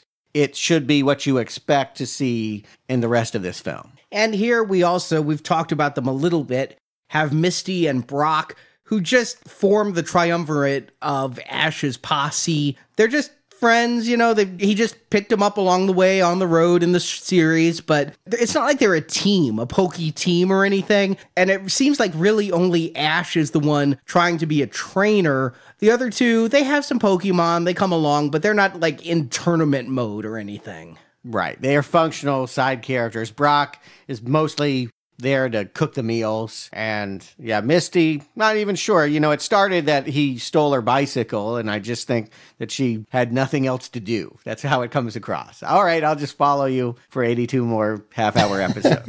82 again hundreds of half hour episodes yeah I, I, again i've only seen the first season i don't know where it goes after that i think it also is here to say girls can play pokemon too Sure. You know, the main character is going to be a boy, surprisingly making this a boy's property by doing that. Eh, but my nieces were into this as well. And so saying, girls can play just as well as boys can. And I do think her tomboy nature, while also befitting any 10 year old girl to not really be gendered, makes it so that it doesn't really matter what their genders are. They're just three friends with a bunch of little beasts. And I think because there are 150 different characters in this Generation 1 monster, I do think that there are ones that maybe boys might gravitate towards more than, and some for girls. I mean, I think you can find whoever you are and whatever your personality is, uh, you could probably find your dude. You guys bring up a very good point because you're right. In today's age, or even throughout our growing up, what we know as far as gender type of properties is basically Disney. You know, Disney has their girls' properties and then they try to do stuff for boys. But Pokemon from the outset feels like it's just kind of non gender it's for everyone. It's for kids and people who want to collect. I think it's a good instinct for them to bring this out this way. And they're being watched by a bird in the sky that's got a camera collar on, somebody behind a chair. You might guess it's Mewtwo. You may not. I mean, it may be some other supporting character from the show. If you haven't seen the show, you might just figure it's something else. But someone is watching them and sending them an invitation to come to his island to I don't know. It, it's not very specific. Come hang, hang out with the best Pokemon players, trainers, breeders there are. And Team Rocket is there as well. Always. Again, that's a staple of the show is that they're always trying to specifically get Pikachu. They don't want to be left out of any happening that's going on. So they're going to snag a carrier of the invitation and trash the party as well they really don't have much to do in this movie. I feel like they could have been left out completely and it would have tightened the script. Yeah, they could have, except you just, I can't imagine an episode without them. There must be some, but I just, uh, they are such a constant. I mean, it would be like Smurfs without Gargamel. I mean, they just, you need to have that. It happened. I, and I agree. Mewtwo is much more compelling and interesting and you know that's where you want to find out. Because he is essentially creating a biblical flood that is going to wipe out as it did before. Like in a story straight out of genesis it sounds like noah there was floods once legendary storm called the winds of water that washed away just about every pokemon except I don't know, some lip service is paid that tears were able to bring the Pokemon back from extinction. But basically, that storm is brewing again by his magic power. We've seen that he has incredible command of weather and telekinesis. Now the storms are shutting down the harbor, and it's going to make it very hard for anybody to get to his island. Which is the point. It's a contest. Sure, he can conjure the weather. We see this very early from his very strange fingertips. And for whatever reason, they felt like we needed to really get the idea that he's doing this because they focused on his hand for a good 30, 45 seconds. It was. It was really intriguing. And speaking of focusing on his hand, I will say that having watched a few episodes of the TV series and watching this movie, this movie seems like it's slightly better animated than the TV series. Yeah. But this is not 1998, 1999 theatrical level animation. The mouths aren't matching the words. Their lips are flapping like Muppets.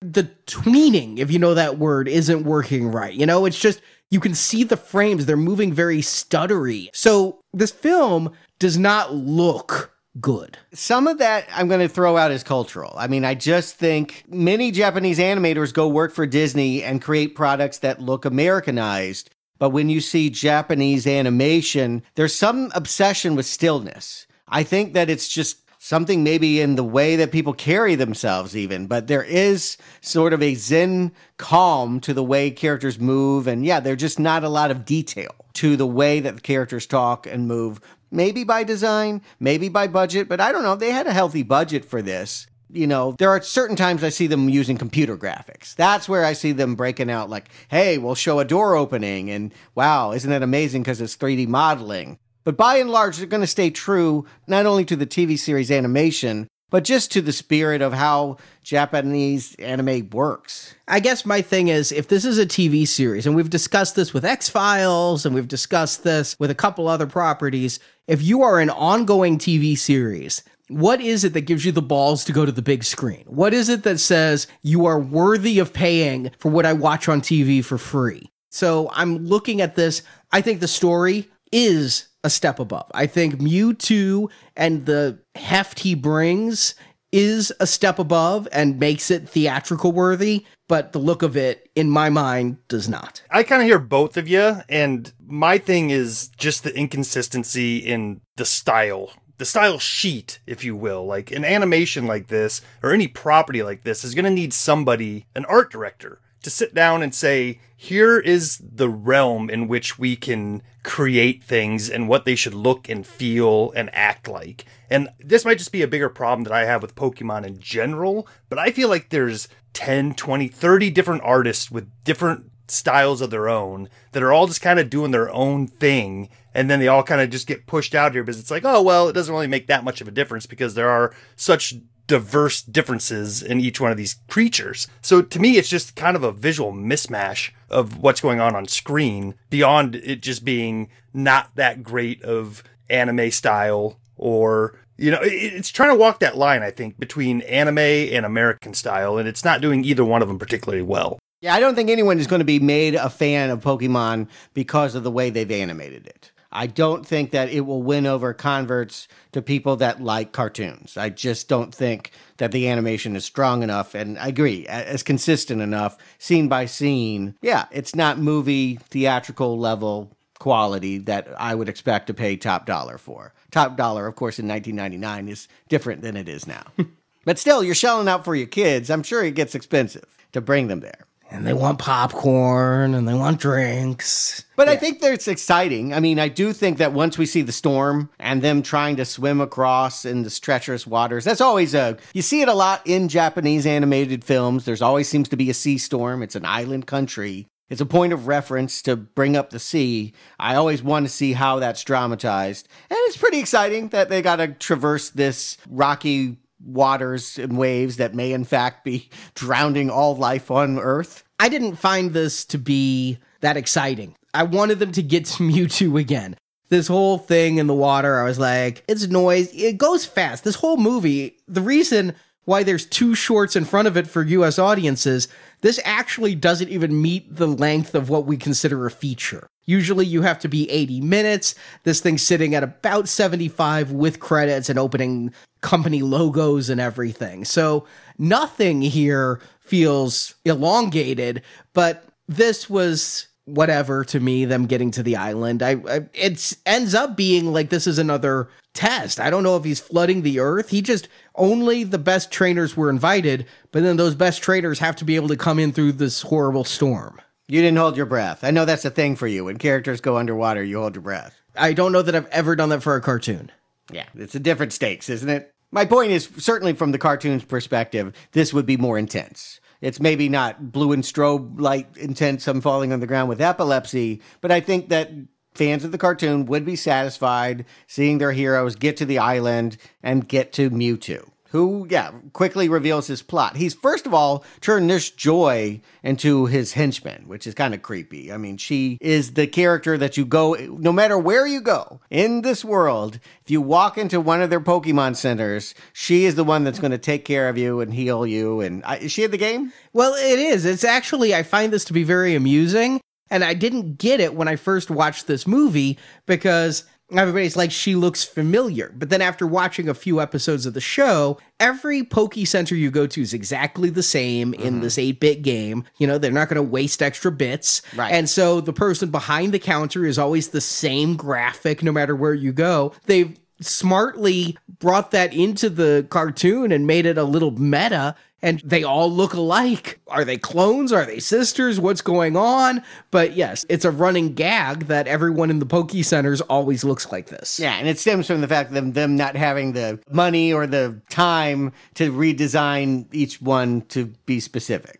So out of crude graphics comes a continuing joke. But this is a character that I think fans of the show would love. The idea that she's under the control of this Pokemon and the fact that this Pokemon wants to control other Pokemons feels pretty new. That's Ash's big thing is a Pokemon can't be a Pokemon trainer, but it isn't very long before combat begins and Mewtwo is there and they're just going to have a Pokemon on Pokemon tournament where if Mewtwo wins, which he does, he's going to take their Pokemon away from them. And he has the exact same ones that were in his spirit world, right? He's got the Bulbasaur and he's got the Squirtle, just like he did when he was with the dead girl.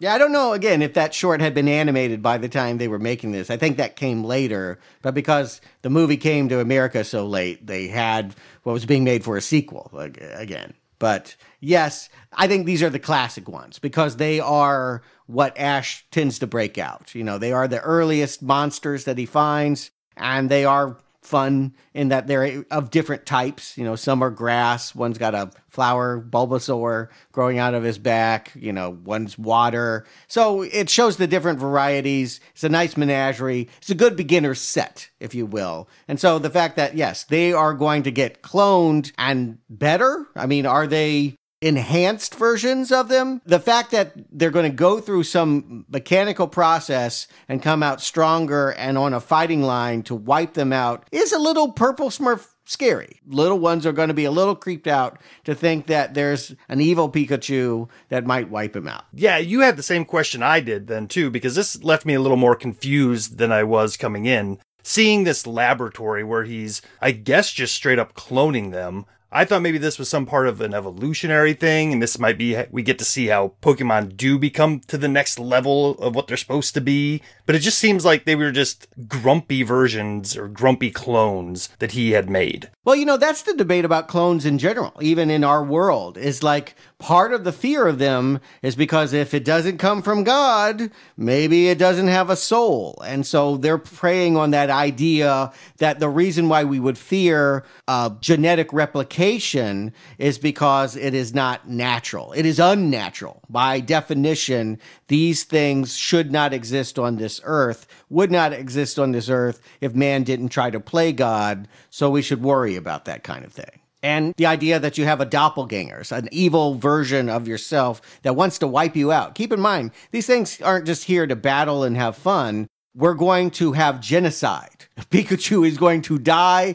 and so is every other Pokemon trainer and their Pokemon, so that Mewtwo can just reseed the world with evolutionary copies that are better. In his mind, he is better, he is more enhanced, he can do more. And that is going to be a challenge for the real Mew, who we should mention has been floating around in the background this whole time, blinking in and out of the scenes. More with Team Rocket than anything else. Team Rocket is stalking Ash, and Mew is stalking Team Rocket. But this is really where it gets interesting to me is like Mewtwo is like this Malcolm X type person where I know there's eugenics involved, but he wants to kill all the humans and he wants to kill all the Uncle Tom Pokemon that enable them. Yes, exactly. He does not see their loyalty. He does not see them as enslaved and needing to be free. Let's break their chains and you'll come work for me. He doesn't make an appeal to them.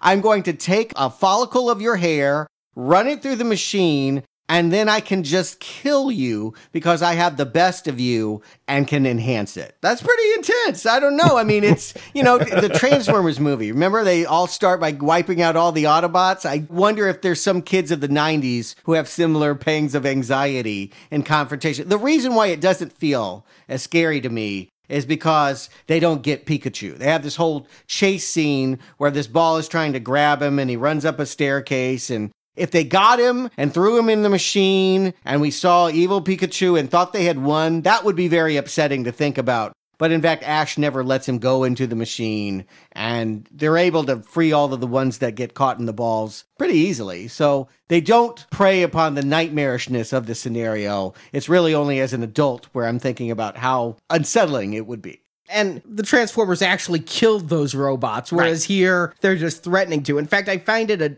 double take that Mewtwo is like, I'm going to kill all of you. And then he immediately turns around, I'm going to put them all in Pokeballs, and they're black Pokeballs, so you know they're evil. But it's like he didn't do the murderousness that he was talking about just three minutes before. And they're lining up. We're now in, in this arena. Again, they try to break out some computer graphics to make it look expansive. Not just that, they break out a lightsaber sound. When the lights turn on in the arena, it's it's a sped up Lucasfilm lightsaber sound. I'd know that anywhere. yeah, I would catch you to catch that. The thing that I wondered is I've noticed that this soundtrack, I think where it's some of the money for the budget went, is that they have real legit pop stars. I'm like, is that really Britney? Yeah, it really is Britney. That's really Christina Aguilera. I'm like, is that Lenny Kravitz that they're playing when we're seeing this mass attack of original Pokemon versus clone Pokemon, and you're hearing this sad rock song about brothers attacking brothers? It is Blessid Union of Souls. Remember them? Oh wow! they were like the Oh, Lenny Kravitz boy. clone. Now I'm anti-clone. I'm like, if you're gonna clone Lenny Kravitz, it's gone too damn far. Meanwhile, my brain is trying to wrap around why Mewtwo has gone to the trouble if his whole idea, his whole plan is world annihilation and starting over. Why is he luring them into a fight in a stadium that he's made with chalk outlines and a court and stadium seating and lights? Why couldn't this just be on the beach? I don't understand like why they needed to be in a stadium or why he needed a stadium. I don't think he built this. This is the lab where he was created. He started by destroying it, and then after the Giovanni thing, he went back there. That's why he has all the cloning vats and everything. So that could have been there from when the last scientists were doing all of their cloning testing. Uh, okay. I maybe I just gave him powers beyond what they showed. Maybe I just assumed that he had recreated all this stuff with his knowledge. It's a little confusing. It, the first time I watched this, I did just think this was his lair and that he just had this machinery. But the second time, I'm like, oh, those arms that tried to stop him in the beginning try to stop Ash later. It's, it's the same lab equipment. I think it's only been a month because it's mentioned that Nurse Joy has been missing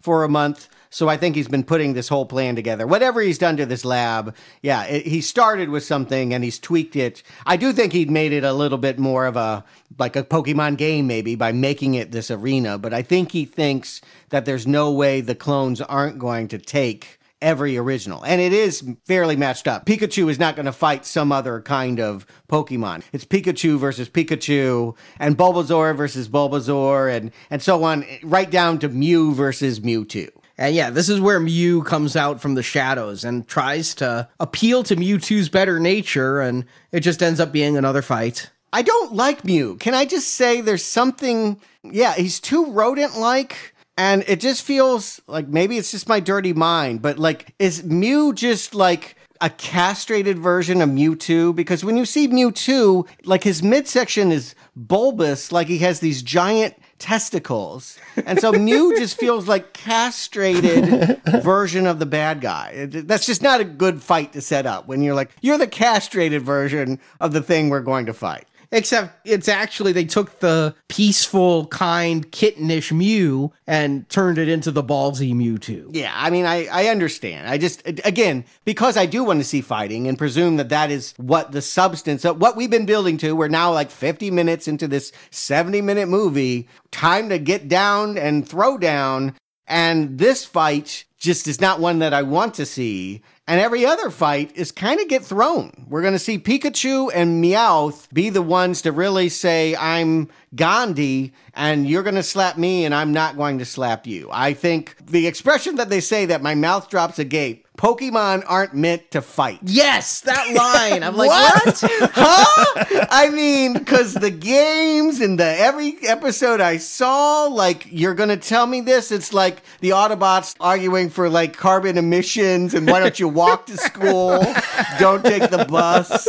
What are you talking about? And the way they say is they're not meant to fight not like this. So they're meant to like Okay. I the way I viewed it is then Pokemon tournaments are like karate matches. So you're supposed to get in the ring with the ref and Daniel San can go up against Johnny, but you're not supposed to have Johnny in the skeleton outfit breaking Daniel San's kneecap outside the school dance. Right. Yeah, it's still troublesome though. I mean that that analogy is still troublesome because yeah, you can't sweep the leg, but you can kick a dude in the face. Like, what are the rules in this Pokemon fighting world? and I get it. This is aimed at a younger audience, so let's just put a big button on it so that it's not going to go over anyone's head. How can I trust you? You was born different.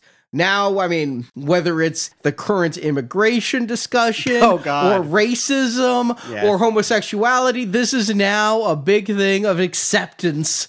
And that's what it's going to be for the rest of it. I mean, the Mewtwo's big epiphany is the circumstances of one's birth are irrelevant. It's what you do with that life that determines who you are. And that makes me think, well, that's not necessarily true because you could be born in a negatively impacted socioeconomic scenario, but, you know, for a cartoon, that's pretty deep. Yeah, you got to have a moral, and it does feel a little bit like you get a car and you get a car. I mean, it's very Oprah speak what they turn to the idea that we don't want to fight and we don't want to see the differences as things to attack. I mean, that's not true playing the game. I can't imagine that that wouldn't be the appeal of the game of can my little dude take on your dude and what is that fight going to look like?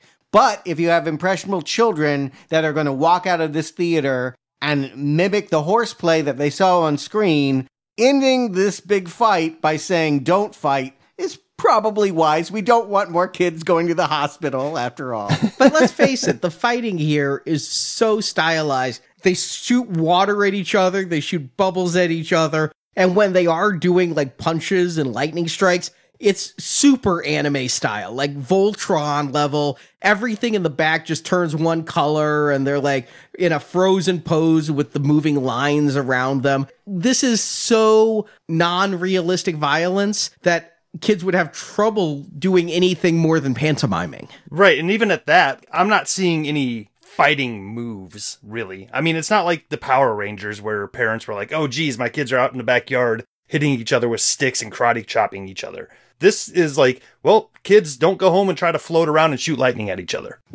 yeah, the closest you get is Pikachu 2 slapping Pikachu across the face. And that's that's as realistic as it gets and Pikachu 1 is just going to turn the other cheek like Jesus. And like Jesus, we need to have a martyr. And in this case, we got to give the human something to do. I mean, this really has not been a movie about Ash. You guys have wondered his backstory, and this is not the movie to elaborate on that. Go watch the first five episodes of the cartoon. You're going to learn a lot more about him than anything that this movie is going to share but he is going to sacrifice his life by coming between the laser blasts of Mew, Mewtwo, and turning what the carbonite? I don't need like they don't want to say dead, so they just have him colorless, lying on the ground like a stone statue and it will be tears, the same ones that I guess Elliot revived ET with, to make that like floating in a light show. I mean, it's it's quite spectacular. It was a line from the beginning, the origin of Mewtwo short that like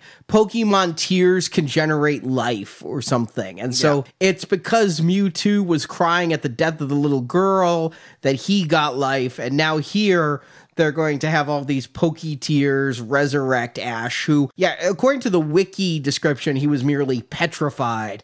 But come on, he looked dead. Which, you know, seems kind of strange in this and off tone for the movie that has dealt with death and destruction to kind of cut this short. You know, why not make it so Ash was temporarily dead? But I mean, petrified, dead, whatever. I mean, it's either one or the other. It's not that big of a deal. But yeah, the tear scene really, ugh, they're really going for it here. I mean, we get close ups of every different Pokemon crying, and even that's not enough. It takes special, special tears from Pikachu to finally bring him back. Yeah, it was mentioned in the legend that that was what stopped that storm long ago when almost all the Pokemon died. And it's something for everyone to do. If you want all the Pokemon to participate equally, then the fact that they can all throw in a few tears and revive the boy, clear the storm clouds, and yeah, you now have changed the heart of our villain. There are no villains anymore. Mewtwo understands true power is that birth is irrelevant. And so the, my only question is, well, how are we going to get back into the show where they are going to fight? And the answer is amnesia. Amnesia for you, and amnesia for you, and amnesia for everyone that's going to be on the show next week. Because you're going to fight, and I don't want you to be a pacifist. I can see where that would be a big sticking point for somebody who who has been a fan of Pokemon and has invested time and energy in the games, the cards, the shows. To have this all be a dream, essentially. For me personally, it didn't affect me at all. I was like, okay, whatever. But that's kind of a slap in the face, isn't it? Like everything you just witnessed doesn't matter. Nobody learns from it, nobody grows from it. It's not an experience. I love it when movies are all a dream or something. You know, they just wake up. It's so satisfying to think it was all a waste of time. But better than a dream, we still have Mewtwo's arc here. Mewtwo has changed, even if the others don't remember it. And Mewtwo is who I'm connecting to in this movie. So that Mewtwo has this change of heart and comes around, they have made him and done a surprisingly good job of doing this. Of making him a sympathetic villain. He wants genocide, and yet, because again of that origin short and everything else, I don't hate him. And to see him come around at the end and have this epiphany is satisfying, even if all the other characters who didn't even really matter except as an instrument to help Mewtwo learn the lesson just forget it ever happened. But will we forget it ever happened? Justin Stewart, do you choose recommend or not recommend? Justin. Uh, this whole series is going to be hard to recommend or not recommend. I mean, are you a fan of Pokemon already? And are you going back and seeing if your childhood was a lie? Or is it something you're hoping still held some nostalgia for you? Or are you an adult like me who's always kind of known Pokemon's been around, but never really checked it out much? You know, so it's very much going to depend on your own personal circumstances where you come down on a movie like this. For me, this was my introduction to the animation. Like I said up front, I've played Pokemon Go a little bit. I have a son who was ripe for this. Like he had some of the games, he had some of the toys, he had the cards, but it never struck me. I never liked the style of it. It felt very much like a hobby more than entertainment to me. So it's just kind of something that's always been there, never really grabbed me. So coming into this, I was kind of hoping for some history. I was kind of hoping to get sucked into this lore, but I feel like this isn't the movie to do that for. So if you're if you're like me and you want to find out where Ash comes from and why Pikachu's his buddy, this is obviously not the place to start. This is a confusing jumping off point for people who are already immersed in this world and are looking forward to seeing Mewtwo for the first time on the big screen, whatever that means. So if I'm looking at this just as entertainment as a movie, I'm glad it was short. It was pretty breezy. It wasn't offensive. It's pretty rote. You know, there's things in here that I suppose we talked about can be a good lesson, which is fighting isn't always the answer. Let's get along. But at the end of the day, this is nothing I feel like I need to come back to. And especially since it doesn't even stick to its own lore, where this is going to be something that you need to know about going forward with the series ugh, it just really kind of puts me on that teetering side of it's a not recommend because it's not necessary. Stewart. Well, you know, I'm the super fan, so I love it all. It's terrific. I decided to go a more poetic route. I decided I'm going to give my summation as haiku. If you know the Japanese poem art form, five syllable, seven syllable, five syllable, brief thoughts to just sort of encapsulate everything that I feel thinking about this first movie. So, a clone of a Mew will always appear tiny next to Akira. Forever resent the fact that you are a copy of arrogant God. Those with the balls may see themselves as masters, yet cannot squirtle. The purpose of life is to train all the monsters, but never allow war. A green arrow glows only for those who dream of Pokemon slavery. Thank you. I think that says it all. It, it really does. I need a little clarification. Is that a recommend? A green arrow glows, Arnie. Yes, but only for certain people. Yes, that's did I say red? And for me, I'm actually surprised.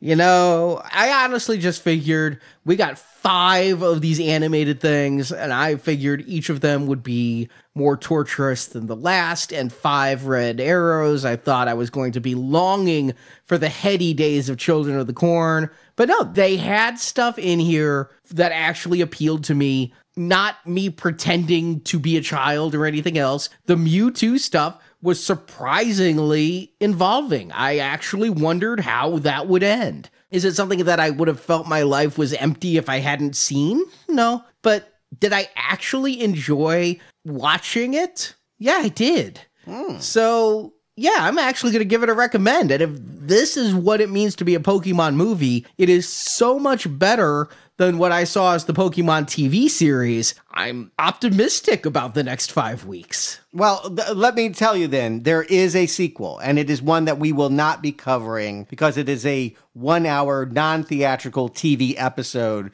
that came out in the third season. I did watch it. It's called Mewtwo Returns. And basically, it's going to wrap up everything that was left ambiguous when Mewtwo floated away with his clones, and you wanted to know with burning passion what was he going to do. He's going to go sulk in a mountain that is very inhospitable to life, that has really changing climate that no human can approach, and he's filled with self hatred. He's brooding that do clones have the right to share the air? With those that were born in this world. And so I'm thinking he might be opening a vein here And both Ash and Team Rocket, through complete coincidence, discover this mountain at the same time. And there's another big battle. Giovanni comes down to use his high tech and try and get him back. It does have more exciting action than this movie, but ultimately it is less satisfying. It feels like it has less fresh. Mewtwo is kind of more of a pill. And this time he dies. Instead of Ash, he's going to be the one that gets zapped. And they have this magical lake that brings him, rather than cry because no one's feeling anything, they just throw him in the water for 10 seconds and he's fine. I don't think I need to see that. I think I'm happy with Mewtwo just flying off to consider the meaning of life. Yeah, I wish he would give me amnesia. I don't need Mewtwo returns, but it's out there if you just want a button on what might have happened. It's just funny because I just look at this and you know the parallel that kept coming to my mind is Star Trek the motion picture and how Spock had that mind meld with V'ger and V'ger was having this existential crisis. And is this all I am? Is there nothing more? And to see that done here in a far more economical way than was ever done in Star Trek the motion picture, I was happily surprised. There is a olive branch to people that want to think about the deep themes of science fiction. If you like science fiction, I don't know that it's for you, but there's stuff here that you will at least like considering. And I do think that, yeah, if you like sci fi, consider being a donor as well. This Friday, we are going to be getting to a sci fi classic, Forbidden Planet, with Robbie the Robot and Leslie Nielsen. Yes, it is out there for patrons of $10 or more at nowplayingpatron.com. And I'm just going to advocate, you know, through our Podbean site, all our previous donation series are out there. And if you're a patron, you're going to get over 20 patron exclusive reviews. Now playing podcast, got to catch them all, right? You got to listen to all our reviews. Although I can't imagine someone that would like all of the movies. There's such a wide variety, but that's what makes it interesting. Is like we're covering Pokemon the movie next week, Captain Marvel. We will be taking a Poke break. Leprechaun's going to return on St. Patrick's Day. So many different franchises that come back to haunt me, like the Ghost of Christmas Past. But eventually, in two weeks, we will get to the sequel, Pokemon 2000. So, thank you for listening. We'll talk to you Friday with Forbidden Planets. Justin Stewart, thank you for joining me. Now, I'm taking my Pokeballs and going home. Game over.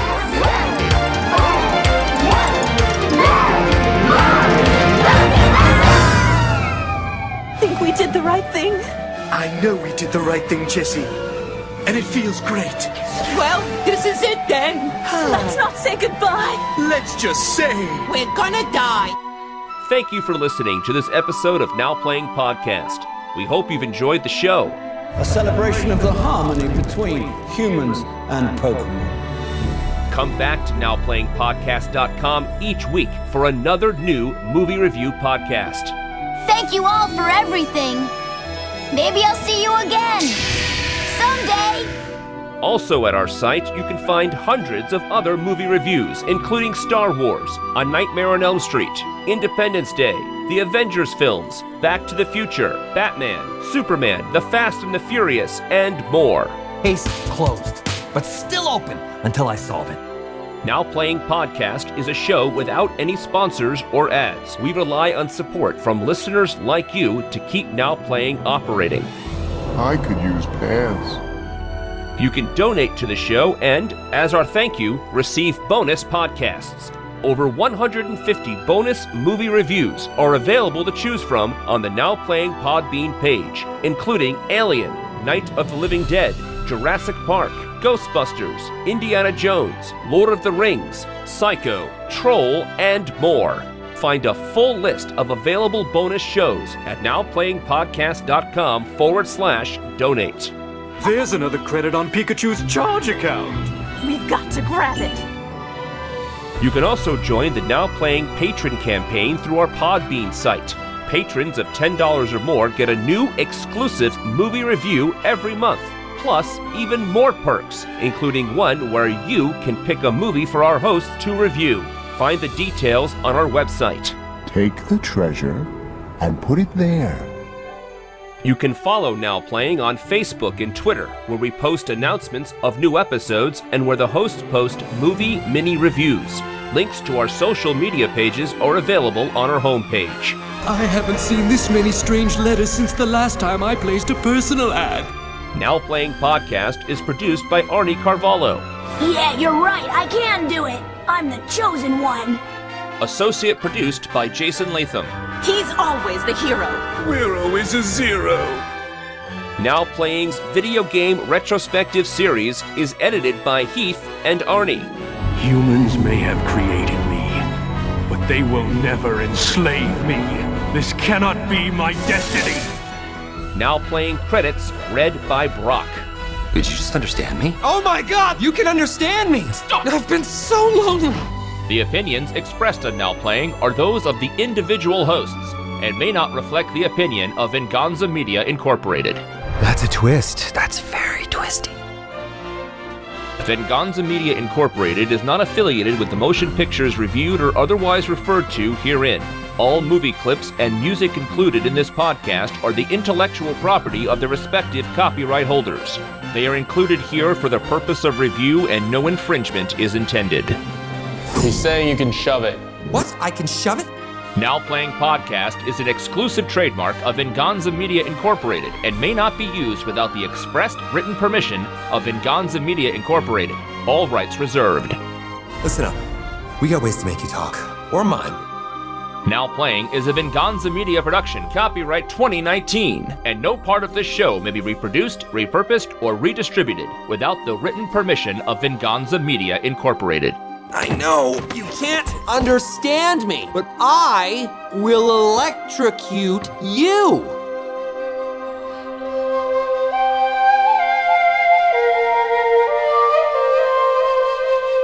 But once a happy ending. Team Rocket signing off again!